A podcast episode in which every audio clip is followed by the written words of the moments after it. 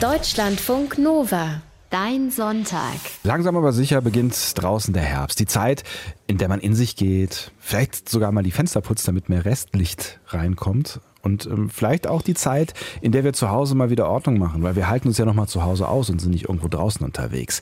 Wir machen in dieser und in der nächsten Netzbastelsendung deshalb mal die Wohnung schön und smart. Und wir fangen an mit altem Papier, was alle mehr oder weniger zu Hause haben nämlich Bücher. Und sofern die Bücher nicht bereits als E-Books vorliegen, stapeln wir die gerne mal in einem Regal und was machen sie da? Sie verstauben. Und genau diese Aufbewahrung und auch das Loswerden von Büchern, das sind heute die Themen bei uns im Netzbasteln 130, wie immer mit unserem Netzbastel-Profi Moritz Metz in Berlin und diesmal in seinem Ha, Wohnzimmer. Ich glaube, da waren wir bisher noch nicht, ne? Da waren wir noch nicht, wir waren fast überall, aber noch nicht im Wohnzimmer. Hallo, Sebastian. Ähm, vielleicht gleich zu Beginn mal die wichtigste Frage. Wie steht es denn um deine Papierbuchbestände? Ja, da haben sich doch über die Jahre viele Papierbücher angesammelt aus der Schulzeit, Geschenke. Einige von habe ich von befreundeten Autoren bekommen, einige selbst gekauft. Naja, also ob ich alle gelesen habe hm, und ob das dann noch was wird, hm, hm, hm, ich weiß auch nicht so genau. Ich glaube, wir sind ja auch in so einer Übergangszeit. Irgendwie hätte ich auch gar nichts dagegen, fast gar keine Papierbücher mehr zu besitzen. Wobei, also ja, Papierbücher sind schon auch so ein Statussymbol für die eigene Belesenheit. Vielleicht waren sie es auch nur und sind es jetzt gar nicht mehr so sehr. Die verbessern auch nicht nur die Raumakustik, wie man hier hören kann. Hier sind mhm. gerade nicht so viele Bücher im Regal an der Wand. Und sie riechen nicht nur gut, äh, zumindest wenn sie neu sind, sondern sie geben auch vom Feeling her immer so ein intellektuelles, äh, Intellektu du weißt schon, so ein Gefühl. Intellektuell heißt das Wort, glaube ich. Ähm, vielleicht brauchst du doch noch das ein oder andere Buch, aber ob die hier dabei helfen, weiß ich auch nicht, ehrlich gesagt. Du hast gerade ein Bücherregal angesprochen. Was ist denn das für ein Bücherregal? Was hast du denn überhaupt für Bücheraufbewahrungsmöglichkeiten zu Hause? Ja, also ich habe hier schon so, ist ein bisschen Billy-Land. Ich habe hier so ein äh, Ikea Billy-Regal in der Ecke stehen, aber ich will jetzt ein zweites einrichten, was schöner aussieht und außerdem sich dann doch ziemlich viele Bücher auch woanders stapeln mhm. mittlerweile. Also Billy, das ist so dieser Klassiker, ne? Das ist das Regal, was eigentlich eine Zeit lang wirklich jeder zu Hause stehen hatte und vermutlich auch noch viele zu Hause stehen haben. Ne? Genau, gibt's äh, seit jetzt genau 40 Jahren. Zum ersten Mal verkauft wurde es 1979. Happy Birthday an Billy sozusagen. Alles es Gute, ja. Immer noch alle vier Sekunden in einem schwedischen Dorf namens Kettelstorp immer noch äh, Billys hergestellt. Die sind aus Pressspan, wird dann mit Folien beklebt. Da gibt's ein schönes Video, Maschinenporn, das die Fabrikabläufe dazu zeigt. Und das ist genau so eine absolute Standardeinrichtung in Studenten-WGs, aber auch in sehr bürgerlichen Marmorpalästen, mhm. wie bei mir hier zu Hause, ne, natürlich. In deinem bürgerlichen Marmorpalast. So, das ist genauso wie der Autor Georg M. Oswald mal schrieb. Man denkt, später würde man sich mal was Besseres leisten, aber Billigregale halten ewig und sehen so aus, als wären sie nicht da. Also lässt man sie, wo sie sind und kauft, wenn der Platz wieder nicht mehr ausreicht, ein neues dazu. Hm. Ich mache das anders und baue ein eigenes Regal, wobei die Autorin Katrin Passig, die für Netzbasteln äh, einen guten Billy-Tipp für den Aufbau noch hatte. Sie hat gestern auf Twitter geschrieben, bei Billigregalen ist der gute Sitz der Rückwand entscheidend, sonst steht das Regal schief und leider sind alle mir bekannten Rückwandversionen Versionen von Billy Mist. Bei den zweiteiligen Rückwänden helfen immerhin Nägel mit Nagelschellen im mittleren Brett. Mhm. Dann hält es Billy wenigstens äh, und steht gerade, aber meins wurde wie gesagt schon lange nicht mehr abgebaut und ist auch gegen Umkippen geschützt mit so einem extra Winkel oben an der Wand. Mhm. Klingt nach einem kleinen Lifehack, zumindest ne, so ein kleiner, klitzekleiner, aber da gibt es wahrscheinlich unfassbar viele bei Billy, oder? Wenn es das Regal ja, schon so lange gibt. In der Tat. Da ja. gibt es unfassbar viele auf ikeahackers.com, da gibt es sehr viele davon, das ist quasi voll davon. Die Menschen nutzen äh, Billy auch in der Küche, im Bad, im Flur, als Raumtrenner, als Geheimtür, als Bar, als Puppenhaus, beleuchtet, mit Glastüren davor und, und, und und so weiter. Und es gibt auch einen Haken. Ein Haken? Ja, genau. Das ist äh, der Billy Clip Hook auf der Plattform Thingiverse.com. Da gibt es ja 3D gedruckte Modelle zum Runterladen, also die Zeichnungen sozusagen, die man dann in den 3D-Drucker lädt. Und das hat mein Bruder mit unserem gemeinsamen Netzbastel 3D-Drucker gemacht für mich und so einen Haken für Billy ausgedruckt. Das ist so ein eher schwer zu beschreibendes Teil, dass man da so draufklipsen kann äh, mhm. auf Billy. Ähm, ich habe das jetzt da vorne, ich komme da jetzt gerade nicht mit dem Mikrofon da bis dahin, aber äh, das funktioniert auf jeden Fall. Also man kann sich auch so kleine Sachen basteln, die Billy noch ergänzen. Und dann kannst du da irgendwie was ranhängen, ja? Ja, genau, da kann man was Kleines ranhängen, keine Ahnung. Topfpflanze. Eine Topfpflanze. du hast äh, Twitter ja nicht nur nach Billy-Tipps befragt, sondern auch so insgesamt nach ähm, Aufbewahrungsvorschlägen und äh, das war relativ klar, ne? Ja, da gab es Feedback von verschiedenen Userinnen und Usern. Dalai Drama schreibt zum Beispiel Bücher weitergeben, nicht horten. Mhm. Jana Paulik twittert, Jahreskarte der öffentlichen Bücherei und Bibliothek erspart die heimische Lagerung von Papierbüchern. Man muss sich entscheiden, Buch fertig lesen oder nicht. Ein lese ich vielleicht mal fertig, so wie das bei mir mit sehr vielen mhm. Büchern hier ist, äh, entfällt. Lars Marowski-Bre, der will, dass wir einen Buchscanner bauen, im mhm. Netz basteln, weil digitalisierte Bücher auch weniger Platz wegnehmen. Das stimmt. Ja, ist auf jeden Fall eine ganz gute Idee. Ne? Stichwort E-Books. Ich habe das auch tatsächlich vor einer Weile so gemacht und vieles auf E-Book ausgelagert. Nutzt du E-Books? Ja, also ich habe so einen hintergrundbeleuchteten E-Paper-Reader. Man kann echt nicht mehr klagen über diese deren Bildschirmqualität. Mhm. Und ich nutze es aber eher darauf, um am Abend die Zeitung von morgen da automatisch zugestellt zu kriegen und manchmal dann auch zu lesen. Ähm, Papierbücher haben, äh, so, soweit ich weiß, keine Hintergrundbeleuchtung mhm. normalerweise. Also E-Paper ist schon ganz schön. Vor allem auch für so Sachen wie Reiseführer. Ne? ist echt toll, die auf dem Handy, Tablet oder auf dem E-Book-Reader zu haben, sind durchsuchbar, sind aktuell, wiegen nix und wenn man dann mal zurückgekommen ist aus äh, Lissabon oder so, dann hat man nicht noch so ein Buch im Regal stehen, wobei es ja auch eine schöne Erinnerung ist. Ähm, Sascha aus dem Netzbastel-Kompetenzteam, den habe ich auch gefragt und mhm. der sagt ja, in Zeiten der Klimakrise ist ein Papierbuch ja echt voll nur so ein unnützer Haufen Zellulose mit niedriger Datendichte. Mhm. Ja, da würde ich mich auch anschließen.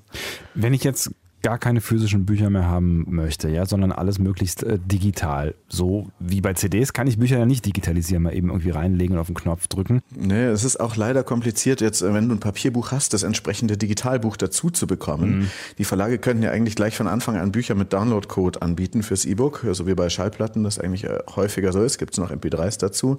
Solche Bundle-Angebote gibt es auch in den USA, aber in Deutschland ist das wegen der Buchpreisbindung meist gescheitert und auch eintauschen, Papier gegen digital geht nicht beim Händler oder Verlag, weil Buch und E-Book haben einfach schon eine unterschiedliche ISBN ne? und mhm. gar nichts miteinander zu tun, überhaupt nichts. Ne? Also verstehst schon.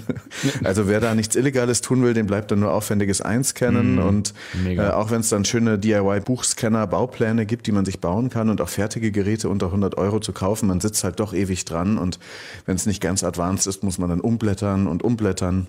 Eine Alternative wäre noch so ein Buchscan-Service. Da schickt man die Bücher ein, die machen dir ein E-Book draus aus deinem Buch, aber es hat zwei Nachteile, ist eher teuer, kostet so ab sieben Euro für ein Buch mit 200 Seiten. Und zweitens schreddern sie das Buch dann am Ende, weil zum Scannen der Einzelseiten müssen sie den Buchrücken abschneiden, diese Firmen. Aha. Und dann werden sie halt danach weggeworfen und sind nicht mehr zu verwenden. Und äh, eigentlich wäre es ja auch praktisch, wenn die einmal Faust äh, Teil 1 eingescannt haben, dann müsste es ja eigentlich reichen, das dann äh, nochmal zu bekommen. Aber da gibt es, wie gesagt, einige Hürden leider. Mhm. Und wenn ich jetzt die klassischen analogen Papierbücher dann irgendwann nicht mehr brauche, weil ich dann vielleicht irgendwann digitale Kopien habe oder einfach eingesehen habe, dass ich die vielleicht doch nicht mehr lese, was empfiehlst du dann? Was mache ich mit den Dingern? Also in manchen Städten gibt es sowas wie hier in Berlin den Berliner Büchertisch. Das war auch eine Twitter-Empfehlung von Katrin Passig, der Autorin. Die holen dann die Bücherspenden kostenlos ab. Wenn es mehr als 100 Bücher sind, kriegt man nichts dafür, aber hat vielleicht ein gutes Gefühl dabei. Mhm. Man kann die Bücher aber auch einzeln verkaufen, so auf Portalen wie Booklooker. Das ist ein ganz alter, traditioneller Marktplatz für Bücher oder Fairmondo. Da muss man dann ein paar Daten eingeben, ein Foto des Buchs machen und das dann eben einzeln an eine Käuferperson äh, verschicken. Für richtige Massen an Büchern gibt es dann so Portale wie Rebuy Rebuy oder Momox, die mhm. haben auch so Barcode-Scanner-Apps fürs Handy. Katalogisiert man alle Bücher äh, mit dem Barcode eben, kriegt gleich den Wert angezeigt, also was sie einem dafür noch geben, schickt es dann alles in einem Paket an deren Lager weg und kriegt dann am Ende ein bisschen Geld überwiesen. Ist natürlich viel weniger als jetzt im Einzelverkauf. Mhm. Es gibt dann auch noch Vergleichsportale, Brunner Wendy, wer zahlt mehr.de, woverkaufen.de. Die haben auch Apps und die zeigen einem die Preise bei allen diesen Händlern, die die Bücher aufkaufen, wieder an. Ich habe da zum Beispiel so ein Buch Soziologie, allgemeine Grundlagen. Das geht im Netz zwischen 6,40 Euro und 30 Cent weg. Ähm, Blechtrommel, Faust und solche Sachen zum Teil echt nur für 10 Cent oder 1 Cent oder so. Mhm. Also dieser ganze Stapel Bücher, bei denen ich jetzt überlege, behalte ich die oder nicht, naja, besonders viel wäre wahrscheinlich nicht wert. Mhm. Und ich habe aber gehört, du hast das auch schon mal gemacht. Ich habe das tatsächlich auch schon mal äh, äh, gemacht. Ich habe ähm, vor meinem letzten Umzug beschlossen, dass ich mich von, ich sag mal, 80 Prozent meiner äh, analogen Papierbücher trennen möchte. Mhm. Und ähm, Wie war's? Es war, es war, es war ein schwerer Prozess. Ich habe lange da gesessen und aussortiert und äh, in dem und her überlegt, will ich das wirklich nicht mehr haben und so, aber es war sehr befreiend, als das dann passiert ist und ich habe einen äh, größeren Teil dann auch bei so Portalen ähm, äh, eingetauscht gegen Geld und habe auch die Erfahrung gemacht, dass tatsächlich die Preise sehr, sehr unterschiedlich sind, aber es lohnt sich dann am Ende auch nicht so. Also ne, für die meisten Sachen kriegst du halt dann irgendwie 20, 30, 40 Cent. Ich habe den Rest dann irgendwie, als ich dann die Kohle bekommen habe, es waren vielleicht 30 Euro oder 40 und das waren echt mhm. viele Bücher. Ich habe den Quatsch dann gespendet und äh, die letzte Fuhre dann einfach bei uns in so ein offenes Buchregal bei uns ja, im Park und äh, das, das hat mir irgendwie ein besseres Gefühl gegeben. Ja, ist schön. Wir bauen heute ein Regal, habe ich gerade schon gesagt. Woraus machen wir das? Also man kann natürlich aus allerhand Dingen Bücherregale bauen. Aus Leitern, aus Rohren, aus Regenrinnen, aus Bananenkisten. Sieht eigentlich meistens gut aus, kann man immer schön bei Instagram ein Foto von machen. Besonders toll möchte ich hervorheben, ist das Hungarian Shelf, das ungarische Regal, mhm. wo man mit verblüffend wenig Material das Regal zusammensteckt. Das, äh, da braucht man eigentlich nur Holz und Keile. Also da würde ich empfehlen, das mal anzusehen. Da nimmt man so Bretter und steckt die eigentlich in so Latten rein und macht dann ein paar Keile drunter. Und und das hält dann äh, tatsächlich gut. Georg aus dem Netzbastel-Kompetenzteam, der hat seit vielen Jahren so ein Regal und es hält immer noch sehr viele Bücher und eine Stereoanlage und so. Also ziemlich cooles Prinzip. Wir bauen heute aber ein sehr einfaches Wandregal aus so einem Baumarkt-Schienenträgersystem. Diese Schienen habe ich schon länger hier an der Wand, zwei weiße Metallschienen. Da hängt man dann so fertige Träger ein, legt Bretter drauf und fertig ist das Ganze. Mhm. Ähm, man kann es noch festschrauben. Heute wird dann noch so ein bisschen aufgestockt und es gibt neue, schick angefasste Bretter und Träger. Mhm. Aber ich habe auch gehört, du hast selber mal mal ein Bücherregal gebaut. Ja, jetzt gerade tatsächlich erst. Ich habe in meinem Büro quasi eine Wand zugemacht, die ähm, hm? wahrscheinlich irgendwann mal ein Fenster war und da waren so zwei Lüftungen drin und hat es immer durchgezogen und ähm, das habe ich einfach irgendwie mit Dämmwolle zugepappt und habe so eine USB-Platte oder mehrere in mehreren Teilen so davor gepackt, also eine Holzplatte. USB-Platten ne? nicht zu verbessern mit USB, sondern mit, genau. das sind einfach diese Holzplatten aus so großen Holzspänen, die zusammengeleimt sind. Die, wie ich finde, auch ziemlich schick aussehen. Und dann habe ich gedacht, ja. jetzt habe ich irgendwie dieses Loch mit einer USB-Platte verkleidet und dann kann man ja noch irgendwas draus machen. Und dann habe ich im Prinzip die Backen von dieser Art Fensterrahmen, die dann übrig geblieben ist, hab, da habe ich noch Holz reingestellt, rechts äh, und links und dann äh, einfach Regalbretter dann vorne rein. Das sind jetzt, glaube ich, fünf Regalbretter, die ich dann da reingesetzt habe. Und jetzt äh, ist es auch wahrscheinlich ein Bücherregal. Ich bin mal gespannt, was da reinkommt. Ich weiß es noch nicht so ganz genau, weil so viele Bücher habe ich ja gar nicht mehr. was sind es äh, für Bretter, die du jetzt da reinlegst? legst in dein Schienensystem? Das sind sogenannte Multiplex-Platten, die sind aus Birkensperrholz, hatten wir schon öfters in Netzbasteln. Die sind jetzt weiß, Melaminharz beschichtete Platten, also 15 mm dick, sehr stabil. Ich habe da jetzt sechs Stück in äh, 1,24 mal 25 Zentimeter zusägen lassen. Mein Holzhändler macht das sehr genau und kostet nur 10 Euro, wenn, man, wenn er das zusägt. Mhm. Sieht optisch ein bisschen aus wie Billy von diesem Weiß her, aber ähm, es hat diese mehrschichtige Holzkante, diese typische. Mhm. Die habe ich dann noch mit der Oberfräse angefasst. Das heißt, da dreht sich so ein kegelförmiges Messer ganz schnell und trägt dann einen Teil der Kante ab. Jetzt ist es unten so ein bisschen ähm, abgerundet. Mhm. Sieht ganz hübsch aus, finde ich. Habe ich noch die Kanten glatt geschliffen und mit so Leinöl Furnace behandeln. Das muss ich dann später noch machen als Kantenschutz. Mhm. Und dann sind das ganz ansehnliche Dinger, glaube ich. So, und die legst du dann auf dieses äh, Schienenträgersystem drauf, ja? Genau, die heißen Element System Classic Wandschienen. Das sind so weiße Wandschienen, die kann man eben senkrecht an der Wand verschrauben. Mhm. Die haben lauter so längliche Löcher und da kann man die Regalträgerarme dann einhängen. Gibt es in verschiedenen Formen. Ich habe jetzt sogenannte U-Träger, die sind doppelreich und haben eine Traglast von 50 Kilo, also da kann richtig was draufgepackt werden. Und dann kann man die Bretter entweder mit speziellen Schrauben oder mit auch so Einsteckhaltern und Saugnäpfen befestigen an den Trägern. Liegt aber auch erstmal so drauf. Mhm. Dieses ganze System gibt es äh, nicht nur schon sehr lange, sondern das gibt es auch überall im Baumarkt. So eine Schiene kostet keine 5 Euro, Träger keine 2 Euro. Es kommt immer von so einem schwäbischen Mittelstandsunternehmen, DIY Element System, die gibt es seit über 60 Jahren.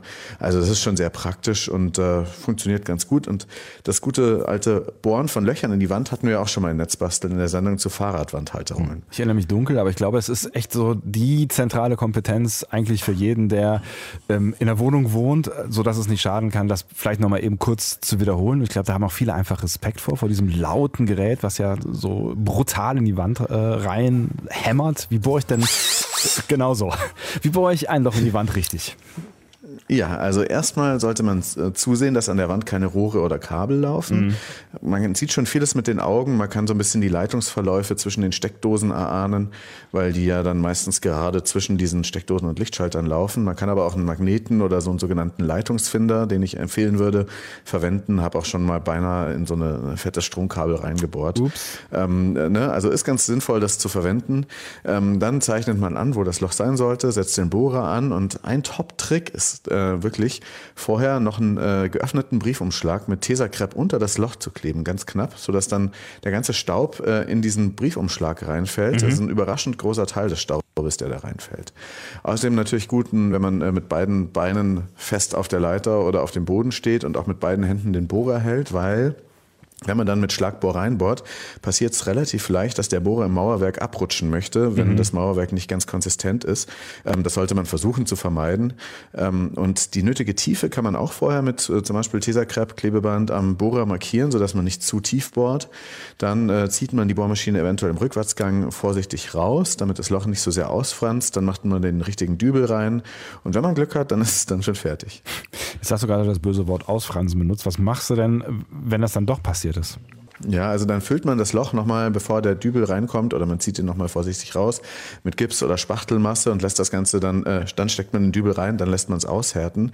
Ähm, man sollte aber auch einfach gucken, ob das Mauerwerk ideal ist oder ob man da halt so eine Rigipsplatte hat oder dafür gibt es dann Spezialdübel oder es gibt auch so Knetmasse für Bohrlöcher oder so Gipsbinden aus der Apotheke kann man auch um den Dübel wickeln. Also da gibt es viele Sonderfälle, aber im Wesentlichen sollte man halt gucken, dass der Dübel dann einfach tight in diesem Loch sitzt. Da hängt an der Wand jetzt schon ein Schienensystem. Hält das jetzt alles äh, soweit? Und äh, hast du schon überlegt, was reinkommt? Genau, ich habe jetzt die Schienen ähm, an der Wand befestigt. Das geht wirklich einfach. Ich habe da jetzt mal so äh, angefangen, bestimmte Abstände äh, zu wählen. Ähm, ich muss noch äh, besondere Schrauben besorgen, mit denen man diese Schienen äh, mit den Brettern verbindet. Aber das geht auch erstmal so. Wahrscheinlich mache ich das dann am St. Nimmerleinstag. ähm, mit den Schienen, wo es so leer ist, kommt es optisch so ein bisschen äh, kellerartig daher. Mhm. Aber es füllt sich ja noch und wird dann verdeckt. Und ich finde, es wird auch wettgemacht von, dieser, von diesem eleganten Schwung und diesen angefassten, angeschrägten Ecken unten und dieser Holzoptik. Also ich bin äh, sehr zufrieden. Und äh, du hast ja auch gefragt, was reinkommt. Mhm. Also ausgewählte Bücher wahrscheinlich, dann so ein Archiv von Maker-Zeitschriften und um es 120 Prozent bürgerlich zu machen, habe ich noch ein E-Piano hier im Wohnzimmer stehen. Ja. Ist jetzt gerade nicht angeschlossen, aber das passt auch so rein wie ein Regalbrett. Äh, und dann lege ich vielleicht auch noch einen E-Book-Reader ins Regal und vielleicht kriegt es ja auch noch WLAN. Ich bitte darum. Äh, das machen wir dann beim nächsten Mal. Ähm, wie hältst du da jetzt irgendwie eine Art Ordnung? Also hast du irgendwie ein System, wie deine Bücher sortiert werden? Also ich denke, ich werde so drei Büchergrößen äh, sortieren, klein, mittel, groß oder so, dass die Regalbretter alles bis zur Größe mittel fassen und unten vielleicht nur dann die großen Coffee Table Books und so weiter, Zeitschriften, mal gucken, ob die senkrecht reinpassen oder nicht. Ähm, das Praktische am Schienensystem, wie gesagt, man kann die Höhe variieren, notfalls sogar im laufenden Betrieb, aber dann halt nur zu zweit.